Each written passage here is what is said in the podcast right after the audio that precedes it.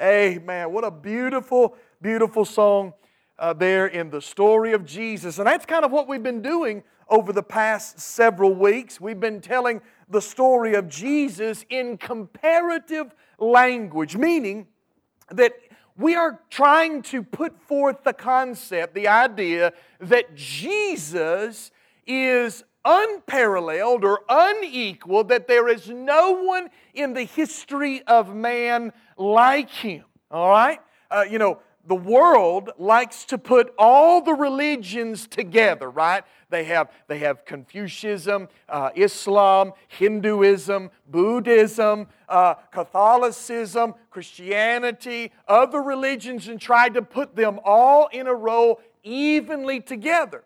And they say, whichever box that you choose for religion, it's okay because they're all about the same. Nothing could be further from the truth when it comes to God's Word, when it comes to the revelation of God's Word. Jesus is head and shoulders above every other person that ever lived when it comes to his authority, when it comes to his control over the natural world, when it comes to the healing of the body, even the raising of the dead. That's what we've talked about over the last four weeks. But I want you to look today is that Jesus is unparalleled, he is completely unique in the words that he said in the words he said. And this really gets to the root of his differences between other religions of the world. Now, I want you to understand something. As we venture into the unparalleled words of Jesus, I want you to understand uh, that there is no way that in this hour, hour, 45 minutes, hour and a half that you'll give me, no, I won't, I won't keep you here an hour and a half, but in the time that you allot me today, there will not be enough time for me to differentiate every one of Jesus' teaching from the teachings of other religions. That's a whole, that's a whole subject that maybe we could look at at a different time. Uh, we could look at Jesus' teaching in many aspects, so, uh, in so much as the things that he said about himself. You know, Jesus said various, various things about who he was in comparison or, or you know he would often be questioned who are you? Where did you come from? And he would talk about how he is from the father he, his relationship with the father. I, this message does not have uh, the ability to basically parse those words and look at the character of who jesus said he was. This message will not look at the prophetic utterances of jesus. Jesus uttered certain prophecies in his lifetime that came true that only a prophet could give, only a one that had an omniscient mind of God could give, and also prophecies that he uttered in the future that are yet to be fulfilled. And what do we see? Those fulfillments starting to converge and come together. We see it on the news every day, we see it in worldwide headlines. This world is heading to an end, a heading towards a destination. We can see it. This message, I, does not cover that, okay? So I'm just going to look at few aspects of the unparalleled words of Jesus, and I will go into a few things that, he, that is unique about the teachings of Jesus and what he said. So I want you to take your Bible and go to John chapter number 7. And if you will today, I want you to keep your Bible handy, okay? Because we're going to turn to several different places. If you're going to talk about the words of Jesus and what Jesus said in his unique words, uh, then, then we're just going to have to thumb the different places in the Bible to get a good taste of what Jesus said. And so I want to start out in John chapter number 7. Take your Bibles, John chapter number 7, and we're going to look at verse number 37. John 7 and verse 37 and I'm going to read down through verse number 46. So it's a longer passage of scripture, but I want you to listen to closely. This is on the heels of John chapter number 6. In John chapter number 6, it is the great chapter on the feeding of the 5,000. How many of you remember the story of Jesus feeding of the 5,000? How that he. Uh, he saw that the people had need, that they were hungry. He had compassion on them, and uh, uh, they, did, they had nothing to eat. His disciple, he told his disciples to feed them. Disciples said, uh, a hundred pennyworth is not, is not submission to just give a, a, crumb to everyone. We don't have enough money, Jesus. And Jesus said, What do you have? And remember, Andrew brought that little boy to Jesus. I, man, I got a message. I got a message on that. I love uh, the little boy. And uh, uh, Andrew brought the little boy to him, and he offered his little basket, his little lunch. You remember how it was what five loaves and two fishes, and how that Jesus, he blessed it and break it, and how he gave it to his uh, disciples, and he gave the disciples to the multitude, and how that every person, uh, uh 5,000 men, not counting women and children, was sufficed filled. I mean, by the end of that chapter, I mean, they couldn't eat another bite, okay? After chapter number six, we see the stormy seas and how Jesus comes walking on the water, I believe. Then we get into chapter number seven. And in chapter number seven, it is the after effects of the feeding of the 5,000. So Jesus fed the 5,000, then he walks on the water, comes to them in the midnight hour, and in the beginning of chapter 7, Jesus is confronted by those the next day who wanted that same food, all right? And so Jesus here his miracle, what, I, what have I been telling you? His miracle is always connected to a message, right? And in John chapter number seven, you see that when they came looking for that food, Jesus told them, I am the bread of life. Remember? Remember that's what he told them? I am the bread of life. And that's the instruction. Well, as he's teaching on this, he gets in verse number 37, and we'll pick up reading in verse 37 down through 46. John chapter 7, Verse 37 All the Father gives me will come to me, and whosoever comes to me I will never cast out. For I have come down from heaven, not of my own will, but uh, my own, own will, but the will of him who sent me. And this is the will of him who sent me, that I should lose nothing of all that he has given me, but raise it up on the last day. For this is the will of my Father, that everyone who looks on the Son and believes in him should have eternal life, and I will raise him up in the last day. So the Jews grumbled about him because he said, I am the bread that came down from heaven. They said, Is not this Jesus? Uh, the son of Joseph, uh, whose father and mother we know, how does he now say, I have come down from heaven? And Jesus answered them, Do not grumble among yourselves. No one can come to me unless the Father who sent me draws him, and I will raise him up on the last day. It is written in the prophets, and they will all be what? Taught by God. Everyone who has heard and learned from the Father comes to me. Not that anyone has seen the Father except me, uh, uh, except he who is from God, he has seen the Father.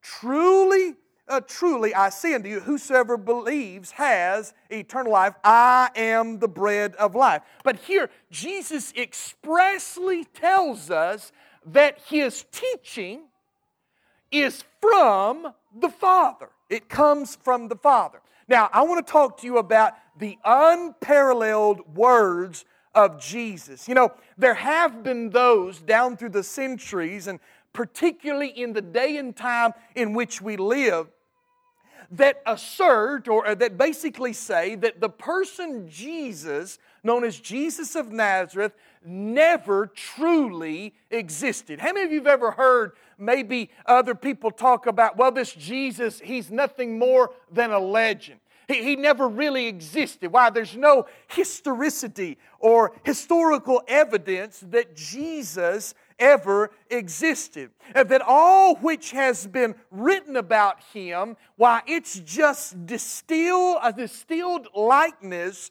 of a generational legend. You know, a lot of people equate Jesus with like Paul Bunyan or, or, or, some kind of legend that's, that's built, a regional legend that built up over time that's been passed down. You, you know, you know there, have, how many of you ever heard the legend of old Green Eyes down here at, at the, yeah, yeah, I saw you grin right there. You've heard the story about Green Eyes down there at the battlefield in Chickamauga, how there's some, there's some ghost of Green Eyes down there. He's an old soldier. That's a legend. And many people say, well, that's no different from Jesus. It's just a cooked up legend, uh, uh, an area legend that just kind of got blown out of proportion. Listen, I find this, and you'll be relieved to know, that I find this very, very unbelievable. Hard to believe, seeing as how the biography of Jesus mentions dates, times, locations, historical landmarks, and people. You're talking about Pontius Pilate. You're talking about Annas, Caiaphas, other people that lived in that day and time that can be corroborated in history. Locations Bethany, Gethsemane, Jerusalem, uh, uh, Nazareth, Bethlehem, Judea, all these geographic locations. Listen, legends don't necessarily have places of orientation, such as in the story uh, of Jesus. These sound more like facts than they do fiction. And that the accounts of Jesus' existence are multiple in number and date back to within 20 years after the events which they speak of took place is a chronological measuring rod of reliability accepted by the historical community as a whole. Here's what history, t- like uh, you get history professors at universities, here's what they'll tell you. In order to prove the historicity of something, you need more than one source of that history. You just can't have one writing that tells about something. You have to have corroborating sources from as near as 20 years or 10 years, as close as you can get to the events that take place. We find that, now there's people that will argue, you know, we'll argue, we'll say this, I'll say this, that the Matthew, Mark, Luke, and John, matter of fact, all the New Testament, matter of fact, all the Old Testament are, are divinely inspired truth that is without error. How many would say amen to that? That this Bible records the truth, the plain truth of what happened. It is without error. But other people will say, well, I don't believe in that. I don't believe in the inspiration of Scripture. I don't believe anything else. But they cannot deny the fact that these manuscripts, the story, Matthew, Mark, Luke, and John, of Jesus, are within that 20 year period, are testified by more than one sources and can easily, I know it's in the Bible, but can easily be used by the historical community to verify that the person of Jesus existed. And he did speak and he had things to say to this world. But if Jesus, listen, but if that is, let's say the historical community is right, let's say that Jesus is not God, let's say he is the, from the conjuring mind of an ancient Brothers Grimm. You know, Brothers Grimm, they wrote the Cinderella and all the fairy tales that were, let's say it was some ancient Brothers Grimm that wrote the story of Jesus. He made it up out of his mind and he wrote all the words of Jesus down and he began to pass it around as though it was true. Let's say that is the case. Well, then, if that is the case, then every one of us should bow down and worship this anonymous author that put this together because the words that he wrote are like nothing that has ever been uttered before. What Jesus said, if it was somebody, and I'm not saying that it is, but if it was somebody that cooked up these words, he's not just a genius, he is a divine writer of, of, of knowledge that no one has ever possessed. No, that's not the case. I believe that these are the words of Jesus the words of one man that walked uniquely across the stage of time, that uttered things that have never been said before, nor said uniquely in anyone else. Everyone that comes after him is a parrot who, who if, if, they, if they have the divine truth of what is revealed in this, then they are nothing more than a parrot repeating what Jesus has taught. And so Jesus gave us these words from heaven, from his lips in the long, cumbersome history of mankind, there's never been a man that spoke like Jesus. His claims and teaching all above, above uh, arise above all the others who have ever been raised up before the eyes of men. Moses, Confucius, Buddha, Lao Tse never claimed to be anything other than a sinful man. And yet Jesus said this I and my Father are one. Who convinces me of sin? Jesus says you cannot put one finger on my life and point to a sin. Mohammed, Joseph Smith, Zoroaster, and Guru Nanak of Sikhism never gave any proof that they were the prophets of God, and yet Jesus said that it is meat, uh, that it was his meat to do the will of his Father. It was Jesus, as the prophet of God, who prophesied his own death by crucifixion, and on the third day he would raise his dead body up from the grave. Now, I, I can give it to somebody if they can say, Hey, I'm going to die tomorrow. Maybe he knew he was flying into some trouble when he went to Jerusalem. I'm going to die tomorrow. But the true prophet of God will say, I'm going to die tomorrow, but my disciples, I want you to know, I'm getting up on the third day. And every one of the disciples must have tuned out because they had forgotten all about the fact that he said he would be raised from the dead on the third day. He is the true prophet of God. And what is the guideline of the prophet of God? What is the guideline given in the Old Testament Deuteronomy? That a prophet of God will speak futuristic truth every time, and it will be verified, it will come to pass. Now, think about this.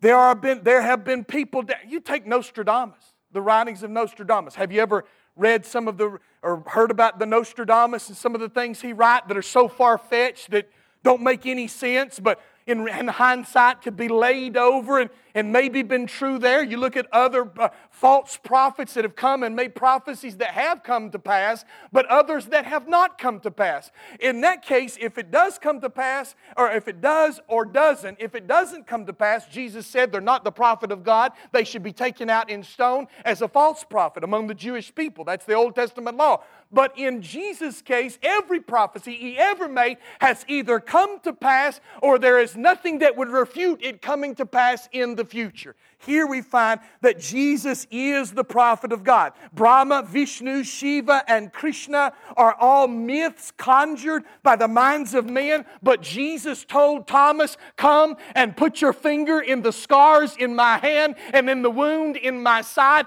Jesus is God in the flesh, the very God to walk the, pay, the face of this earth. Muhammad confessed he was sinful. Jesus said, Who convinces me of sin? Buddha claimed merely to be an enlightened man. Jesus claimed to be the light of the world. Confucius said, As to being a divine sage, uh, as, or, or even a good man, far be it from me to make any such claim. And, and Confucius denied that he was divine or even a good man, and yet Jesus claimed to be divine and morally perfect.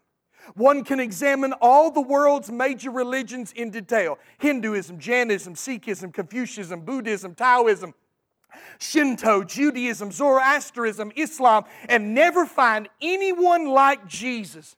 In his book, World's Living Religions, professor of history of religions Robert Hume wrote this quote, all of the nine founders of religion, with the exception of Jesus Christ, are reported in their respective scriptures as having pos- passed through a preliminary period of uncertainty or of searching for religious light.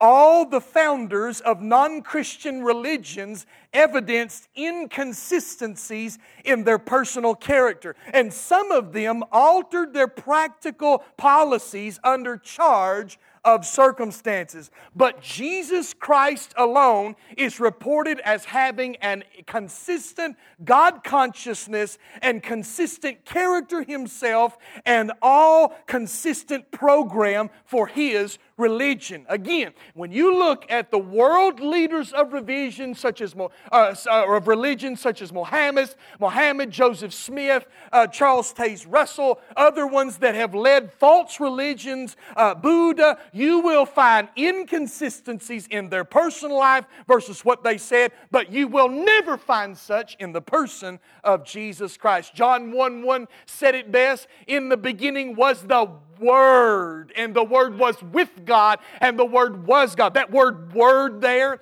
is a word that means, uh, it's a Greek word logos, and it means message.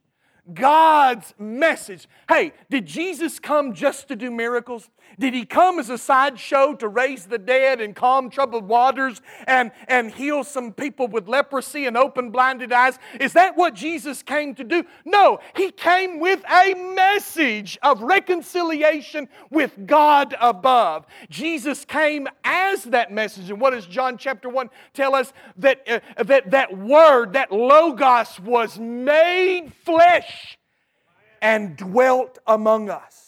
Jesus is all about His message. His message. I tell you, there is no one like Jesus. Now, like I said earlier, I said we will not cover it all. Volumes could be written uh, uh, uh on, on, on, on, on pages of, uh, uh, of, of, of, paper could be written uh, telling us about all that Jesus taught and what he said. But I want us to look precisely and pursue it from an angle that just shows a few aspects of Jesus' words that impact us right now. That impact, that says to something to you and I today. So, first of all, I want you to see his words of expressed love. His words of expressed love. You know, some of the most memorable words of Jesus are those on the subject of love. Love. Often, when someone uh, proposed, uh, uh, so, often when some proposed likeness of Jesus, I you've probably seen these.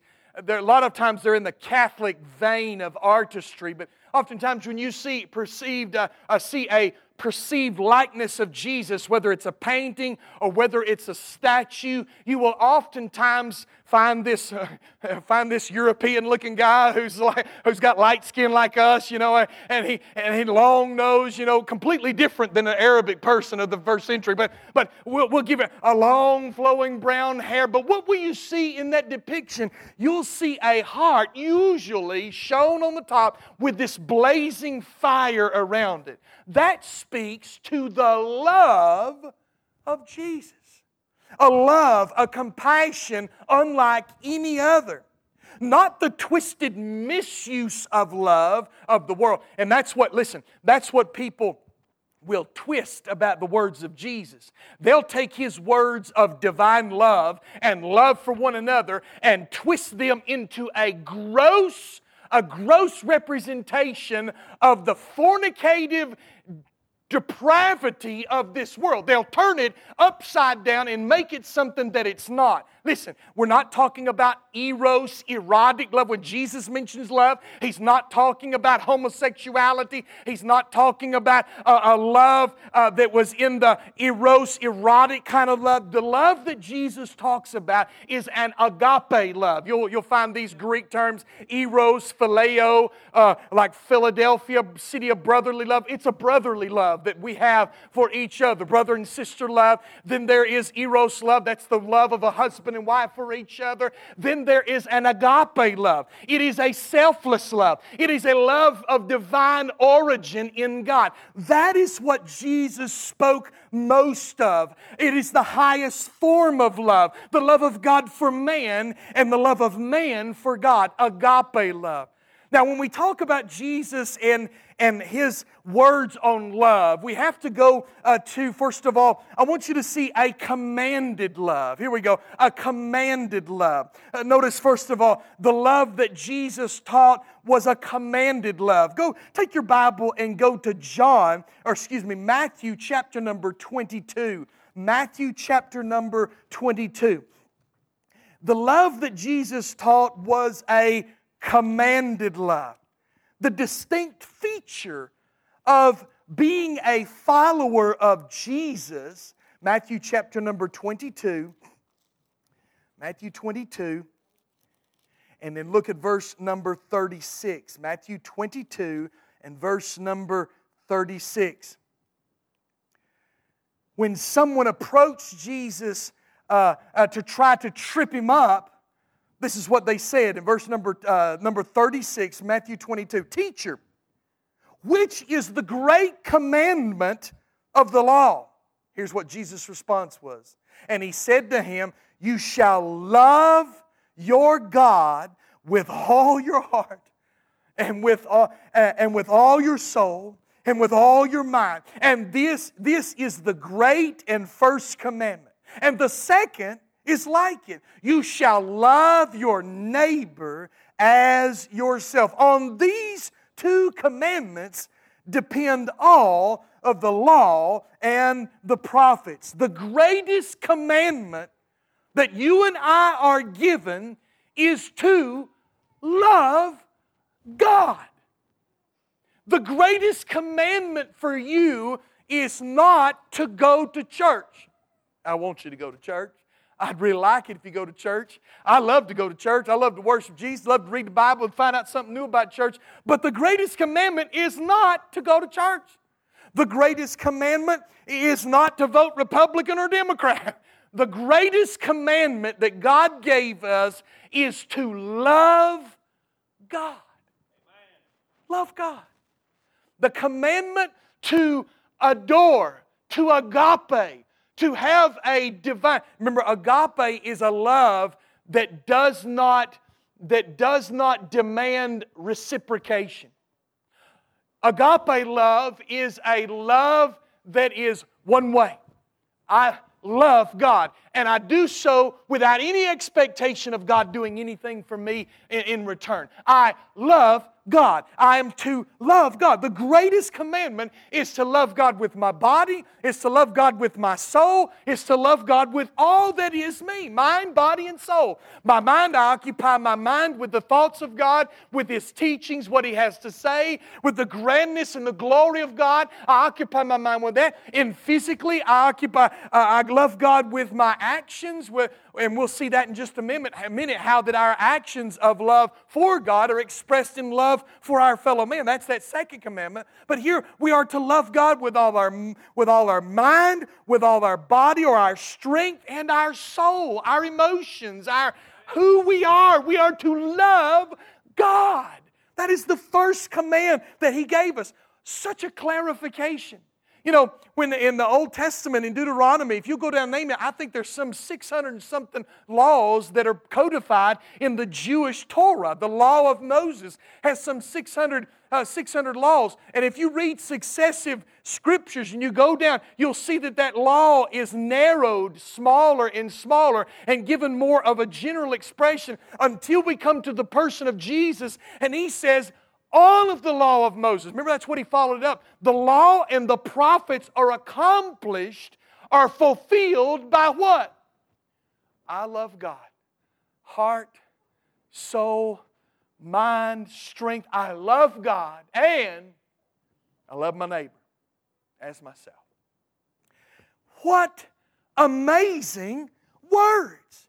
The greatest commandment is to love God you know, so many resent and despise God, so many envy and hate their neighbor. But the first and foremost commandment, according to the Son of God, was to love God and love their fellow man. Even further, Jesus emphasized and went on to tell how his disciples are to love. Now, notice what he said, and I won't have you turn there, but if you want to mark it down, John 13, 34 and 35. Jesus has his disciples. John 13 is in the upper room right before, the night before his crucifixion. He's sharing with his disciples his, his basically kind of his last will and testament, those last teachings before he goes to the cross. And look at what he says John 13, 34 and 35. A new commandment I give to you that you love one another. Just as I have loved you, you also are to love one another. By this, all people will know that you are my disciples if you love one another. when you get to talking about church in the world at large with people that are unbelievers, one of the main characteristics that comes up about churchgoers in general with people on the outside is they get into what? Fights all the time. They'll tell you some story about a church fight, a preacher run off, or something like that. They'll tell you some kind of fight, some kind of dissension. They'll get into denominations. You people can't get along. You people, you know, one of the main things that the world tags on the church or the religious system or the system of Christianity is because, well, I tell you, all of them are hypocrites and they hate each other and they don't, they're just so mean, and unkind to each other. Jesus tells us in John 34 and 35 that our command is to particularly, I mean, despite the fact that we're supposed to prefer our neighbor and love our neighbor in that first commandment, the greatest in the first and the second commandment, Jesus further emphasized that the characteristic that the world should know the church is how much they love each other. How much we love each other. How much, and Jesus went so far as to say, as just as I have loved you. Talk about the bar being up here. How much did Jesus love his disciples? He loved them enough to go to the cross, to shed his precious blood and die for them. You and I are to be known by that same kind of love for each other. And I'm, I'm sure all of you, like me, ready to get down the altar and get right because oftentimes we are not very good at showing that love to each other. And that ought to be the hallmark that ought to be what people say about, about this church of Faith Community Church. That ought to be what people say about your family, your life. And I dare say, in every one of our, maybe it's true for you, but oftentimes I am so remiss. It's such a basic command to have a love for other people as Christ loved his disciples. When the world looks at us, they have an overwhelming opinion of that we hate each other. It is not that we love each other. That's not the first thing that the world thinks of when they think of the Christian church. You see, that is a commanded love. Notice, second of all, not only a commanded love, but a condescending love. A condescending love. Jesus not only told us of the requirement of our love for God and of love for each other, He revealed to us God's love for us. God's love for us. Uh, although this is not new, when you study the Bible, you will find in the Old Testament God's love for humanity. Time and time again, the psalmist's songs told of the great loving kindness of the Lord. You can't read the Psalms very far where, without hearing how the psalmist will praise God for his love for them, for himself, for his people, for Israel, for the world at large. I dare say that may be stretching a little bit, but for the people of Israel. It is, it is news uh, that, that, that is brought in breathtaking focus, though, in John 3 16. You remember John 3.16, right? We find, we find in the words of John 3.16 that, that Sunday school memory verse that probably all of us could recite this morning. Well, in that one verse, we find the love of God goes beyond mere just mercies that the psalmist thanks God for. Mercies goes beyond mercies of the rain from heaven and the fruit of the fields. It is more than just withholding wrath that we so richly deserve. No, it is a divine divine love that is expressed in giving God's only Son in the place of us. Remember, you can say it together with me. For God so loved the world that he gave his only begotten Son, that whosoever believeth in him should not perish, but have everlasting life. Nowhere in all of the revelation of God have we ever been given such a wonderful verse of the love of God for humanity, in so much that He would give His Son. The love of God condescends to such a degree that He would yield up His only Son and be wounded and humiliated on a cruel cross that I might have eternal life that I might enjoy His presence forever, that I might dwell with Him, and He be my God, and, and, and He'll be the God of me. Listen, I remember years ago we were my pastor would preach at various locations and he would take us i was a member of the choir and we would go with the choir and sing in various churches and i remember one church way out in the Ooltewah area Hixson area was preaching and we had sang and it was at the time this is around 2001 my my babe, my son Evan, who's a strapping uh, army army man now. He's in out in Hawaii, stationed in Hawaii. But uh, back then he was a little old baby, about, about the size of that one. I could tuck in my arm.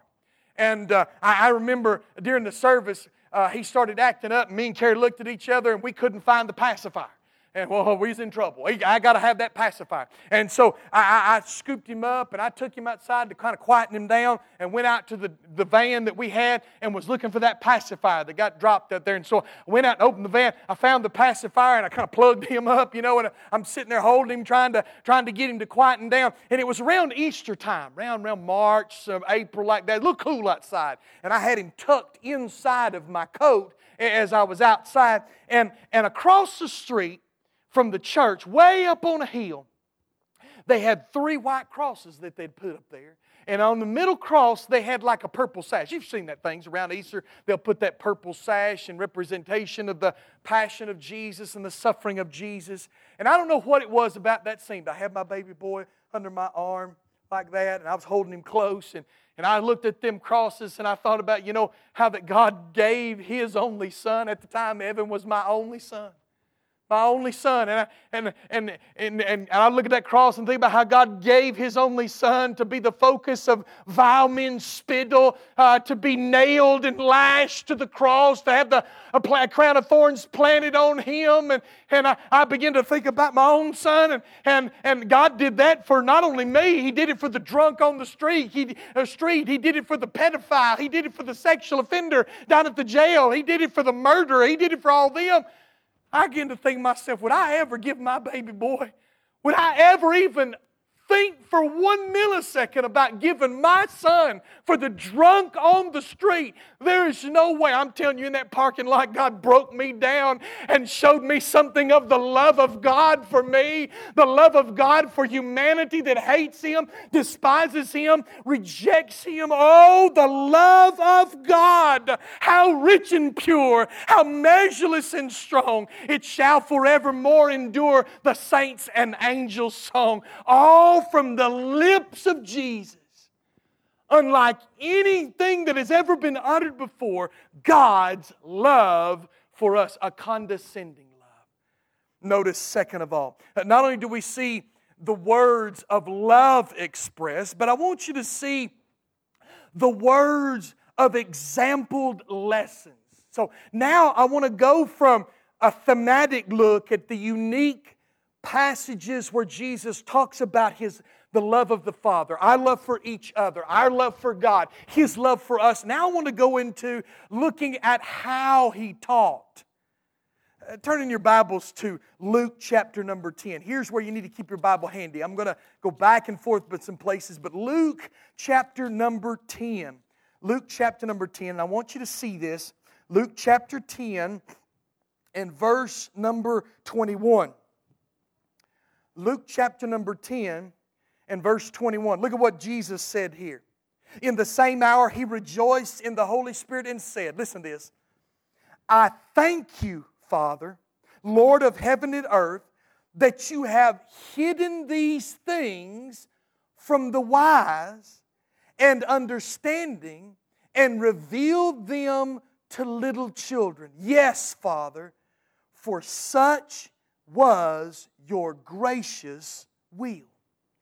Jesus had a way of speaking to humanity, uh, to the common man. He often did this through parables. How many of you know what a parable is? It's a story. It's actually, it doesn't actually have to come from Jesus. Actually, there are other parables. There's some parables in the Old Testament and some in the New from other people, but they are stories about common things that all of us experience, stories of an earthly origin that display or can be laid alongside and, and reveal a spiritual truth. Jesus was amazing at this. Uh, through these homespun stories of divine truth, Jesus was able to confound and confuse those who did not wish to believe. Remember what Luke 10 says? He said, Lord, I, I thank you that you're able to keep certain things from some people. And I'm glad that you're able to reveal certain things to other people. Jesus had a way of speaking in which he would confuse and confound those who I believe did not wish to believe. That's why the Pharisees would come and hear his par- uh, parables and they wouldn't understand. They wouldn't understand his teaching. They wouldn't understand what he's communicating. Why? Because they came with a heart that would not believe. But it would yet illustrate to those who had a desire to believe. It's like for those that had a desire to believe, the light went on. They understood. Here's the Pharisee, the high minded, the scribe, the educated, and they, they listen to the parable and they're confused. Here is the poverty stricken, the publican, the prostitute, uh, uh, the leprous man, and all of these can hear his teachings and they can be illuminated by it. You see, Jesus' parables are, are just something uh, that are amazing in relating divine truth. So let's look at some of these. First of all, take your Bible, go to Matthew chapter number 18. Matthew chapter number 18. Matthew 18, and I want you to look at verse number 23. Matthew 18 and verse number 23. Now, in this moment, one of his disciples asks about forgiveness. Just previous to this, in, in verse number uh, verse number 21, uh, verse number 21, Peter asks and says, How often do I forgive my brother? Seven times. And Jesus says, What? No, not seven times, 70, seven, uh, so 70 times seven. So 400 and, uh, or 490 times. I think that's what he's talking about. 490 times. Well, Jesus is not talking about you keep a scorecard. you keep a scorecard. At that 490th time, oh, buddy, you're going to let them have it. That's not what Jesus is talking about. He's talking about a number that should not be reckoned, it should not be counted. And then, in the context of forgiveness, he tells a parable. Look at the parable in verse number 23. Here's Jesus talking about forgiveness in a parable. Therefore, the kingdom of heaven may be compared to a king who wished to settle accounts with his servants. When he began to settle, one was brought to him who owed him 10,000 talents. The sin, and since he could not pay, his master ordered him to be sold with his wife and children and all that he had, and payments be made. And so the servant fell on his knees, imploring him, Have patience with me, I will pay, and I will pay you everything. And out of pity for him, the master of the servant released him and forgave him the debt. But when the same servant went out, he found one of his fellow servants who owed him just 500, uh, owed him a, a hundred denarii. He seized him and began to choke him, saying, Pray, uh, pay what you owe. And so his fellow servant fell down and pleaded with him, Have patience with me, and I will pay you. He refused and went and put him in prison until he should pay the debt. When his fellow servants saw that he had uh, what had taken place, they were, gradu- they were greatly distressed, and they went and reported to their master all that had taken place. Then the, his master summoned him and said to him, You wicked servant, I forgave you all the debt because you pleaded with me. And should not you have had mercy on your fellow servant as I have had mercy on you? And in anger, his master delivered him to the jailers until he should pay all his debt so also my heavenly Father will do to every one of you if you do not forgive your brother from your heart. What a staggering story. In this story, the master forgives a servant of this, what is it called? A hundred talents. In verse number 24, a hundred talents. Now I did some math. A talent, uh, a talent is about approximately a hundred pounds of gold. You go back in the Old Testament, you'll read about the wealth of Solomon and how he had so many hundreds of talents. Well, it's a unit of measure of weight of gold. So, one talent is approximately a hundred pounds of gold. Now, you put that into a calculator and go check your math on the internet about how much gold is, which is weighed in ounces you'll find out that a single talent, I don't know, I played Mario Brothers when I was a kid. You know, you ever played Mario on the Nintendo? And every time I think of a talent, I think of those gold coins he reached up and grabbed. You know, in that game, it's like a like a big piece of gold. One big piece of gold, 100 pounds, is approximately worth two million dollars. So if I had a big gold coin, just like a Mario Brothers, sitting here, and it was about 100 pounds in weight, you're talking about $2 million worth of gold. This guy didn't owe one, he owed, what did it say? He owed 10,000 talents. If one is worth $2 million, then 10,000 puts the amount of gold, an amount owed, in an astronomical, mean, 10,000 times 2 million, you're talking about trillions of dollars. I mean, that's, that's national debt kind of money. That's kind of money we can't fathom. We don't understand. It's just so big.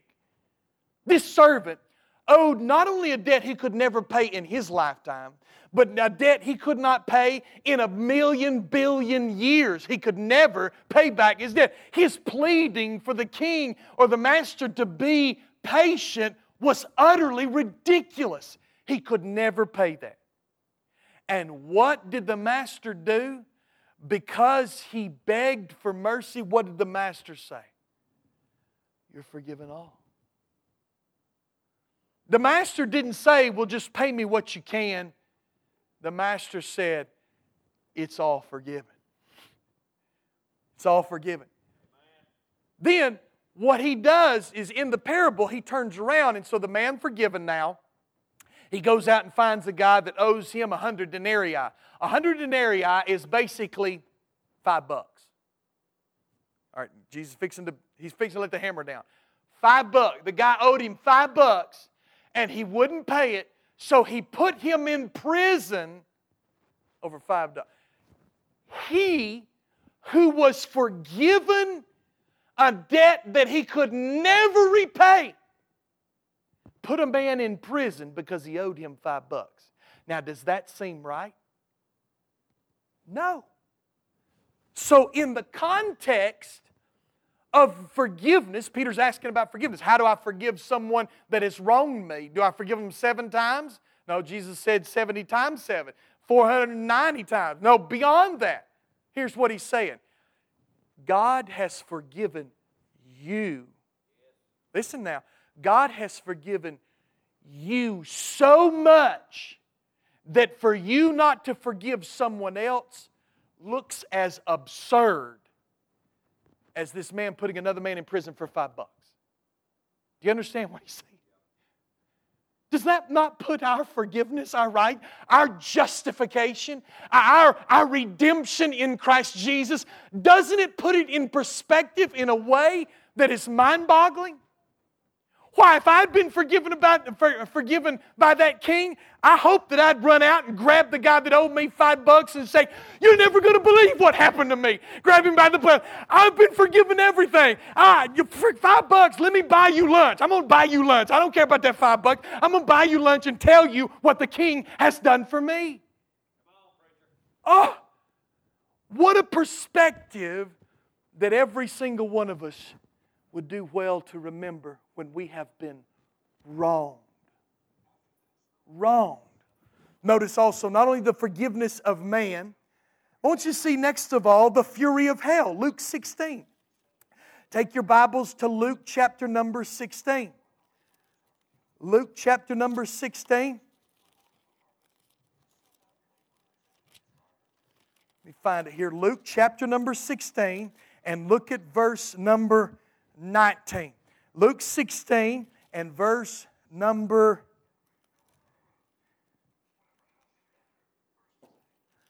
19. There it is.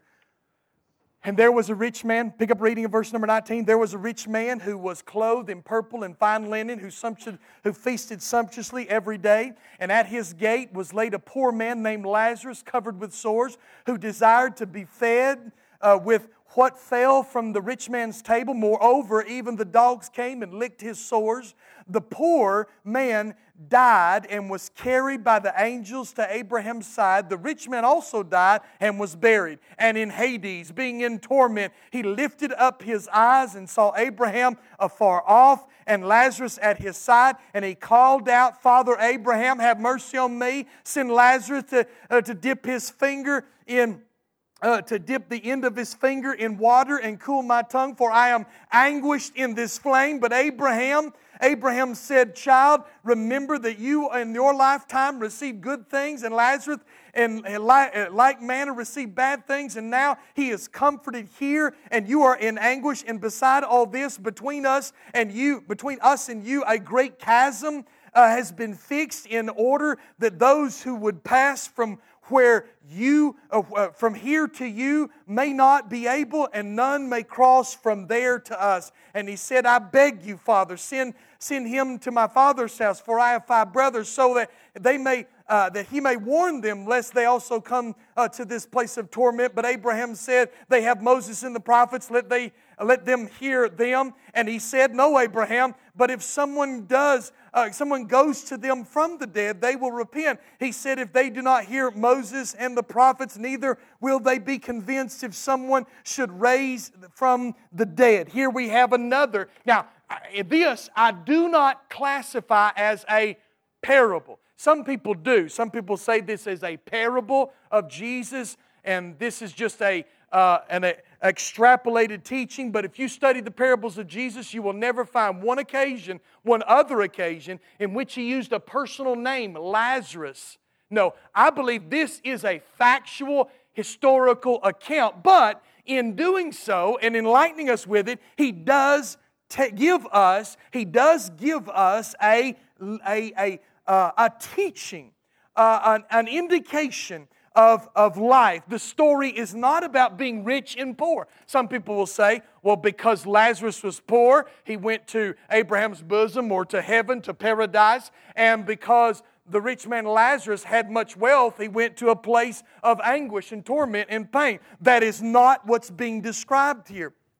No, this was about a preoccupation with this world's goods at the expense of preparation for the world to come. Uh, uh, Lazarus received bad things in life, therefore, he was preoccupied and thought of the next life, whereas the rich man was preoccupied with this life at the expense of what he experienced in the, in the life to come, in after death. You see, here he is teaching about, uh, about this perspective that we are to have. Jesus reveals to us in this passage that there is a day of accounting, there is an ultimate judgment. Your requirement is righteousness, of which you have none. Born in this world and in your flesh and in the condition that you're brought into this world, you have no righteousness. You're, you're, you have sin by, by hereditary elements in that, in that because Adam sinned, death passed upon all men, for that all have sinned. We have that hereditary sin, but also that actual sin, that performance sin. We have broken God's law. We've all lied. We've all, we've all, uh, we've all uh, committed adultery in our minds. We've murdered in our minds. We've lied. We've, we've, we've coveted. We have not always kept God first in our lives. We have broken God's law. We don't have righteousness, and that is God's demand. And so here we are being revealed by the teachings of Jesus, by his omniscient mind, into this situation that there is a day of accounting. There's a judgment day coming that ought to concern. This rich man had no concern of what would take place after his life. Whereas Lazarus did. I believe that he did account for the world to come. We have no righteousness to commend ourselves to God. The only righteousness we can have is that which comes by faith in Jesus Christ. Matthew 25, 41. Then he will say to those on the left, Depart from me, you cursed, into the ever into uh, eternal fire prepared for the devil and his angels. Listen, from the direct lips of Jesus, there is a hell. There is a judgment. there is an accounting of our lives. Hebrews 9:27 says, "At is appointed man once to die, and after this the judgment." There is an accounting day.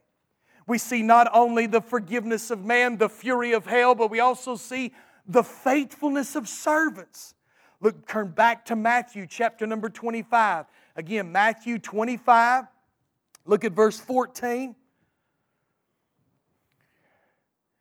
Matthew chapter 25, verse 14. For it will be uh, like a man going on a journey who called his servants and entrusted them with his prosperity. To one he gave five talents, to another two, to another one, and to according to each to his ability. Then he went away, and he who had received five talents went out went at once and traded them, and he made five talents more. And also he who had the two talents made, uh, made two talents more. But he who received one talent uh, when he uh, uh, uh, went and dug in the ground and hid his master's money. Now, now, after a long time, the master of those servants came and settled the accounts with them. And he who had received five, the five talents came forward, bringing his five talents, saying, Master, you have delivered me five talents. I have made five more. And his master said, Well done, you good and faithful servant. You have been faithful over little, I will set you over much. Enter the joy of your master. And he also, that had two talents, came forward saying, Master, you delivered me two talents. Here I have made two talents more. His master said to him, Well done, good and faithful servant. You have been faithful over little. I will set you, uh, set you uh, over much enter the joy of your master. He also had received one, he who also received one talent came forward, saying, Master, I knew uh, you would be a hard man, reaping where you did not sow and gathering where you scattered no seed. So I was afraid, and I went and hid your talent in the ground. Here, here you have what is yours. But his master answered him, You wicked and slothful servant, you knew that I reap where I have not sown and gathered where I scattered no seed. Then you ought to have invested my money with the bankers, and at my coming I should receive what is what was on uh, on my own interest. And so take the talent from him and give it to the one who has 10 talents. For to everyone who ha- has will be more be given, and he will have an abundance. But for from the one who has not, even what he has will be taken away. And cast the worthless servant into outer darkness, in a place of there, there will be in a place there will be weeping and gnashing of teeth. I know that's a, a projected longer text, but I want you to uh, see what he's illustrating here. He's not illustrating salvation because that would be contrary to the teaching of the Bible. He is talking about our faithfulness as a servant our due diligence to our Master Jesus. Now, if you read on the epistles, you will read, read about the judgment seat of Jesus Christ, where every one of us will give an account of the deeds born in the body, what we've done in the body, how we have received. Some will, some will be crowned, some will have want, some will have their works passed through the fire, and they'll be found to be gold, uh, silver, and precious stone. Others will be wood, hay, and stubble. It'll be burned by the fire. Here, I want you to see that Jesus is talking about faithfulness. Faithfulness. This is a judgment of stewards. If we have come to faith in Jesus Christ, if we've been born again, you must realize that we too will yet stand before God and give an account of our lives, not as sons. That's a settled issue. We're in the family of God. God doesn't reject those that He adopts, but He does judge us as servants of what we have done for Him. Not to take away our salvation or to grant something special, but it is to, uh, to judge us on what we have done for Him. There's a projected teaching that we could do here, but I do want you to see this. God has given every single one of us in varying degrees talents, gifts, abilities, desires of the service of God that are used, supposed to be used for God's glory. If we do not use those, there will be an accounting day. Just like for this servant who was given one talent.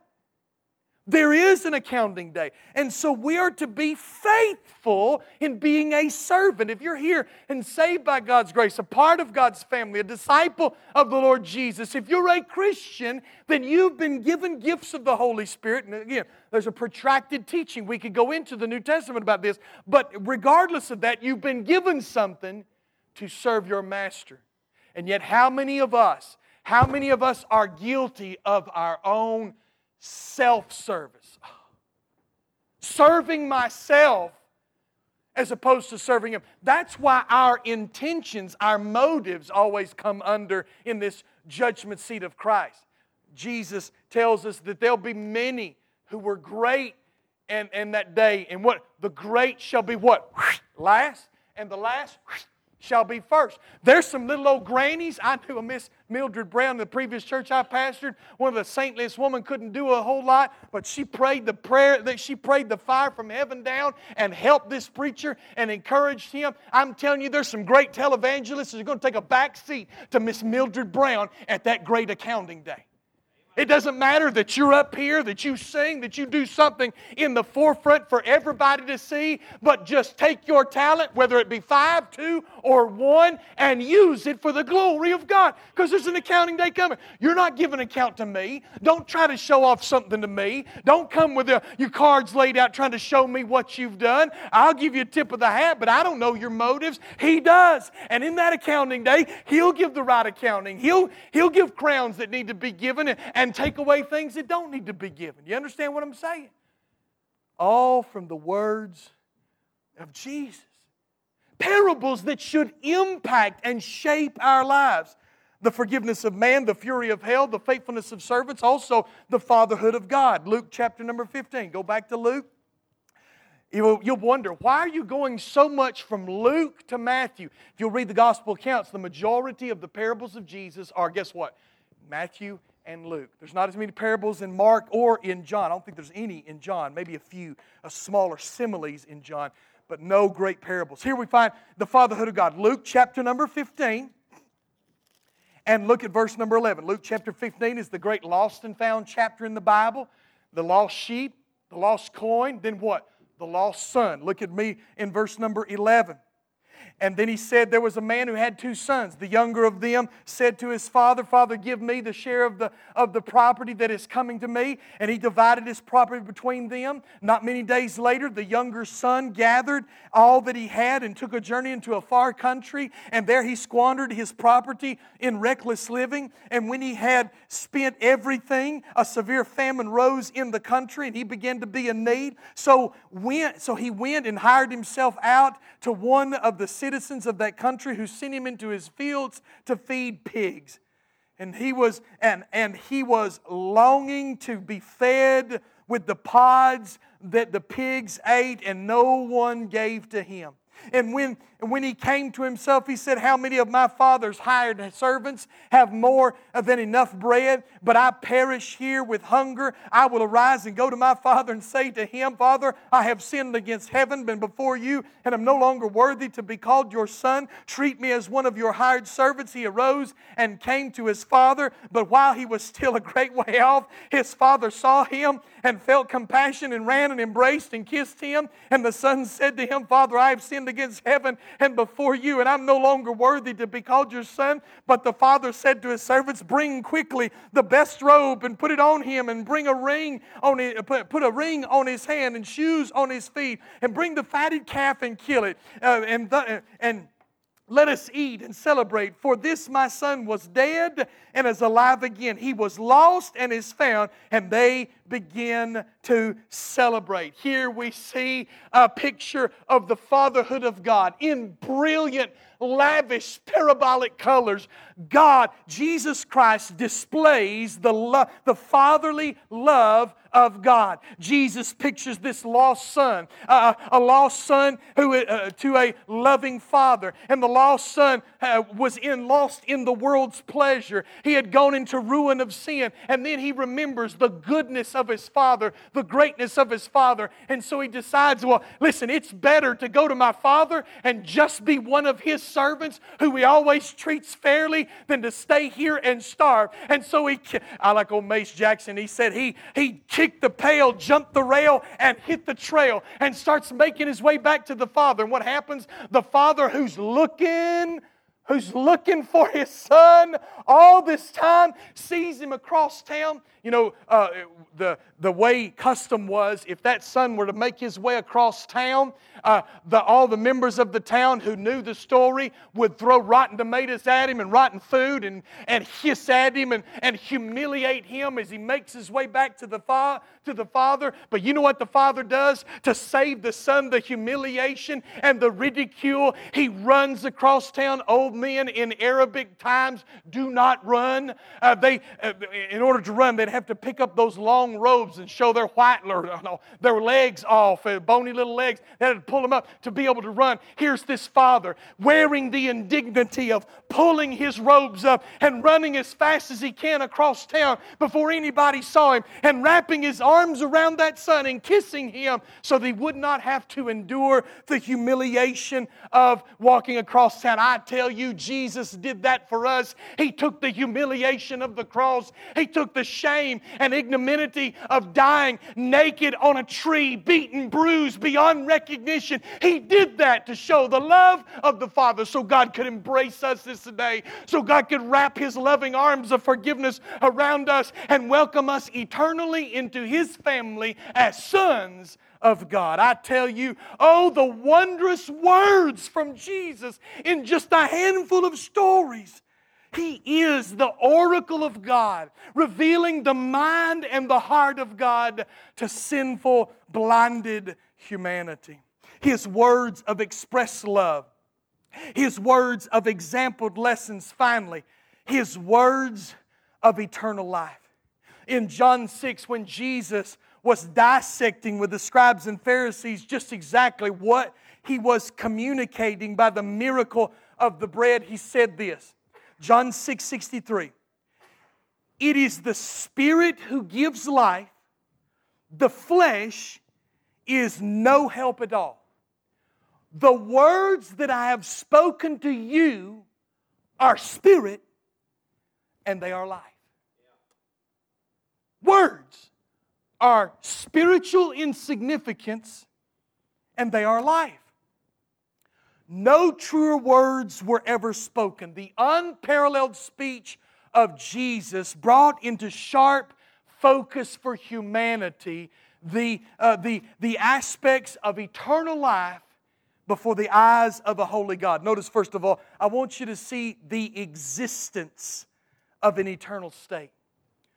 Although all the world's religions finds, finds themselves at odds with the claims and the teachings of Jesus Christ. That's why, that's why Muslims and Christians, although some have common values, like for example, uh, for example, the monotheism of Islam is very similar to the monotheism of Christianity. There are certain similarities they will always, uh, even though they are at odds with the person of Jesus, they do have certain things that are in common. Not only Islam, but other religions of the world have this in common with Christianity.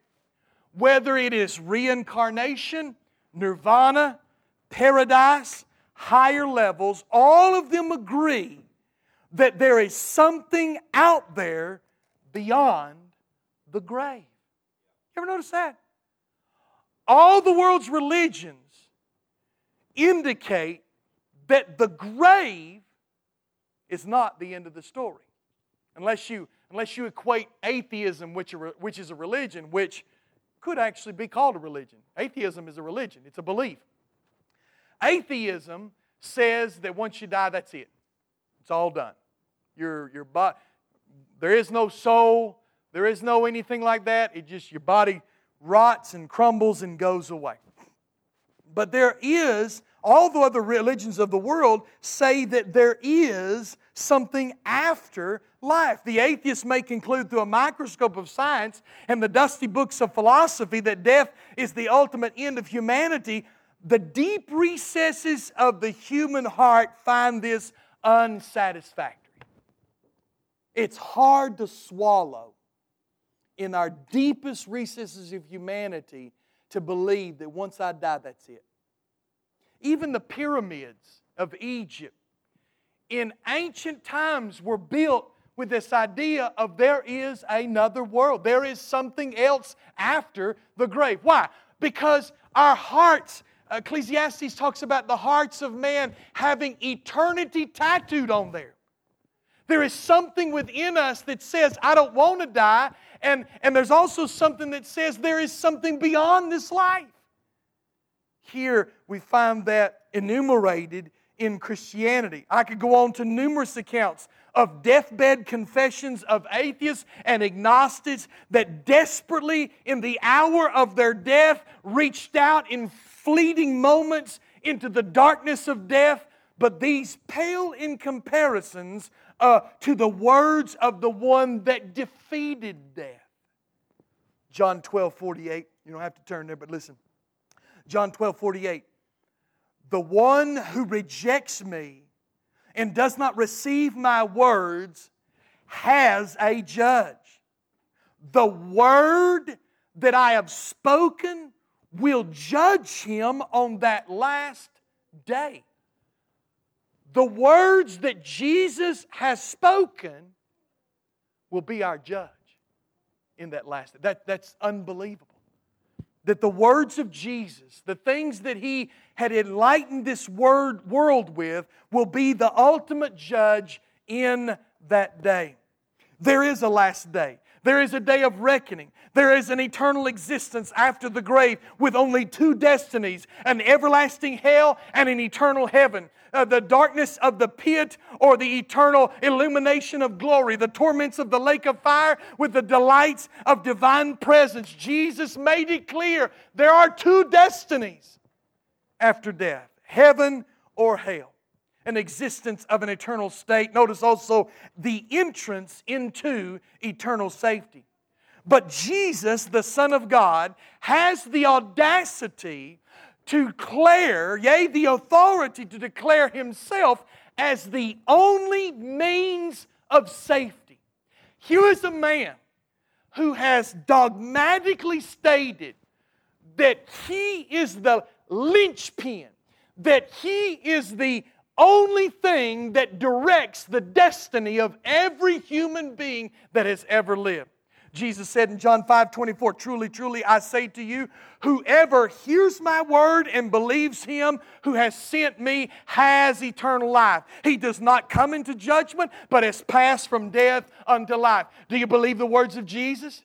Do you believe what he said? Have you put your faith and trust in him? Then we have the assurance by this man, the Son of God, that we have passed from death into life. John 10, 27 and 28. My sheep hear my voice, and I know them, and they follow them, they follow me, and I give them eternal life and they will never perish, and no one can snatch them out of my hand. Jesus said, If you hear my words, if you, uh, if you, uh, uh, uh, if you respond to my words, if you hear my voice, then you have been given the gift of eternal life, and no man can pluck you out of his hand. John 6 40.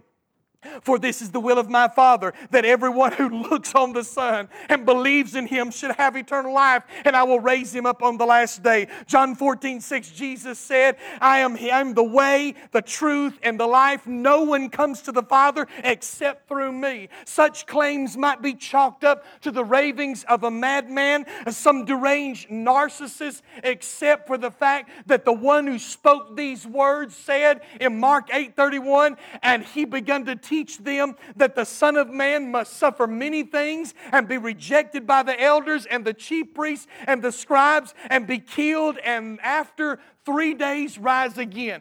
Why do we believe the words of Jesus? Why do these words mean anything more than the words of Confucius? Why? Because on Easter Sunday, the man that said these words did what no other man has ever done. He was raised from the grave. Bodily, physically, we're getting there. We're, that's a whole message in itself. We're going to be there. The resurrection of Jesus Christ. The resurrection of Jesus Christ is God's stamp of approval that everything He said is true. Everything He said. There has never been a prophet, a priest, there's never been a shaman, uh, uh, any kind of religious teacher that has ever gone into the grave and come out again and live forevermore. I tell you, there's no one like Jesus in the words that he said. He rose from the dead and was found alive by more than 500 people at one time. I could get into a lot of the, a lot of the uh, apologetics for the resurrection of Jesus Christ, but one thing you'll find in history, one thing you'll find in history is that people have seen a lot of different things. People have seen things in their mind, hallucinations, people have hallucinated, but in history you will never find a mass hallucination. It's missing. Hallucinations are relegated to one individual. If Jesus was an hallucination by some sorrowful followers for 500 to see him at one time, is just one time in history. Can't be true. Can't be true. Jesus proved himself alive by manifesting himself to as many as 500 people at one time. Of such was Saul of Tarsus, the avowed enemy of Jesus, the one that was putting uh, Christians to death and in prison. And from an encounter on the road to Damascus and seeing the living Christ, he became its greatest apostle, its greatest author, its greatest theologian. I tell you, Jesus is alive. And because he is alive, because he was raised from the dead, everything he said either has come to pass will come to pass, or it lays bare on our eternity the words of Jesus. In close, Dr. John Weldon wrote this about Jesus Jesus is absolutely unique in the claims that he makes for himself. He says, I am the light of the world. Whoever follows me will not walk in darkness, but will have the light of life. How many other men have ever said that have ever said such a thing. Jesus said, I am the way, the truth, and the life. No man comes to the Father except through me. Again, how many other men have ever said that they in themselves were the only way to God? Every other teacher recommends this way, recommends that way, points to this religious truth, points to this standard of life, points to this rigorous exercise of religion. But Jesus himself says, I am salvation. Come to me, all you that labor and are heavy laden, and I'll give you rest. Come to Jesus. No, no man in history. Jesus, he goes on in the quote, Jesus never claimed, oh, excuse me, Jesus even claimed, claimed that 1,500 years before his birth, Moses wrote about him, and further, that the entire Old Testament bore witness to him. All of these statements and many more like them leave us little choice Either Jesus is who he said he was, God incarnate, or else he is absolutely crazy. End quote. The question is, what do you believe? You know, I've got a Bible here, and I don't know how many words. There's somewhere I could find 100, uh, 111,000 maybe words seems to come to mind. There's a lot of words in this book. And even in the New Testament, much less than the Old Testament, a lot of number, a lot of words in this book. But if we were to condense all the words that, Je- that are recorded that Jesus spoke, you would not have all of the Gospels. There's much of the Gospels, this description and everything else, but not his words. But if we were to take all the words of Jesus, there's a few scattered remarks in the epistles that are quotations of Jesus, maybe one or two there, and go to the book of Revelations, there's large swaths of the book of Revelation that are supposed that are the words of Jesus, written in red, kind of thing like that. They, they are the words of Jesus. If we were to take all of those books together, I mean, all of those words together, they would probably be a pamphlet about this big. I mean, it wouldn't, I mean, it wouldn't be much. You wouldn't have much left of your Bible if you were to extract all the words of Jesus. Listen. And yet, a pamphlet, a thin pamphlet of words, small pamphlet, is enough words to change the world. The world. 2,000 years ago, nearly 2,000 years ago, this man Jesus said these words. And here in 2020, you and I are sitting in a building relishing every word that he said. There's something about the words of Jesus. Too many people have encountered the words of Jesus and had their lives radically changed. Less, you know, not to mention the Apostle Paul, Saul of Tarsus, but many thereafter have heard the words of Jesus, have heeded the words of Jesus, and have come to faith in Jesus Christ and, and experienced radical life transformation. My question Have you believed the words of Jesus? Are you here this morning and have embraced what Jesus says about eternal life? Have you embraced what he said about the forgiveness of sin and knowing him as your Lord and Savior? I ask you, do you believe these words? Because these words are not from some dead, dusty bones in a grave in the Middle East or in Asia or in the mountains of Kathmandu. These are the words of the one who proved himself alive before the eyes of his apostles was raised into heaven and has sent down his Holy Spirit and for 2,000 years has manifested his presence on this earth through the church of Jesus Christ, who has the sole, the sole purpose of declaring his words. We're people of the book and good reason. Why? Because in these words is life.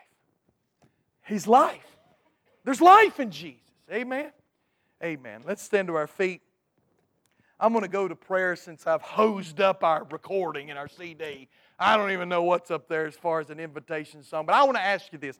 As I go to the Lord in prayer, I want to ask you, I want you to bow your heads and I want you to think to yourself, have you believed on the Lord Jesus? You know, there's a lot in this message that ought to put all of us Christians on alert. That loving our neighbor, you ought to take that home. I'm going to take that home and I'm going to put that in my pocket. And this week I'm going to be, I'm going to be chewing on that my, my, my words as a, uh, my life as a servant of Jesus Christ, man, there's something to be said about that. I don't need to hide my talents. I need to go make, make investment for the kingdom of God. I, I'm going to think about this week. But above all, these words are life. If you do not know Lord Jesus Christ as your Lord and Savior, while I pray, I want you to bow your head and I want you to ask God to forgive you of your sins. If you're here today and, and you know that you're lost, you've, you've broken God's law, you're guilty, and you believe that Jesus Christ died on that cross for your sins, I want you to verbally, in, in, with your mouth, confess Jesus Christ, believing that He has died for you and raised from the grave. Believe on the Lord Jesus Christ and be saved. That is the call of the gospel. Believe on the resurrection. Jesus Christ died and was raised for you. Believe uh, that He is coming again. Come to Jesus and believe on Him for the forgiveness of sin. He will meet you like that father in the prodigal son tale no matter where you've been or what you've done, He will meet you and embrace you in His grace and mercy if you'll call upon. Whosoever shall call upon the name of the Lord, Romans 10, uh, 10 13 tells Whosoever shall call upon the name of the Lord shall be saved. Call upon Jesus like a drowning man to a man that can save. He'll do it today. He'll do it. He died for your sin. You can be saved today. Let's go to the Lord in prayer. Dear Heavenly Father, Lord, we love you. God, I thank you for the time that I came to faith in Jesus Christ. I was that agnostic, I was that atheist.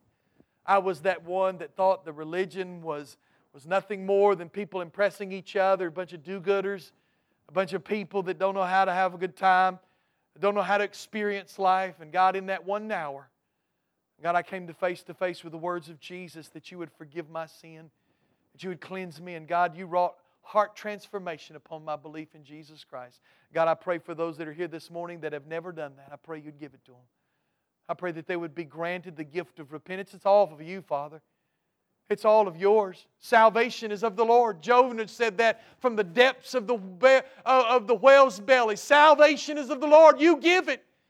God, if there's one heart this morning is saying, I'm not sure, God, you have granted, you have opened their eyes to their need of the words of Jesus, to the life that is in the words of Jesus. And I pray they would embrace Him today. Oh, God, help us that do know you to live according, to love one another as you have loved us. God, help us to be good servants of you. God, help us to make much out of what you've given us irresponsible of what it looks, uh, irre- irregardless of what the world thinks of what we do or what we look like or how we manifest our lives, but God, that our lives are approved of you and we're your servants and do what you have gifted us to do. God, help us to be that. God, I pray for those that uh, know not the Lord Jesus. Pray they come to you. Father, we ask this in Jesus' precious name. Amen and amen.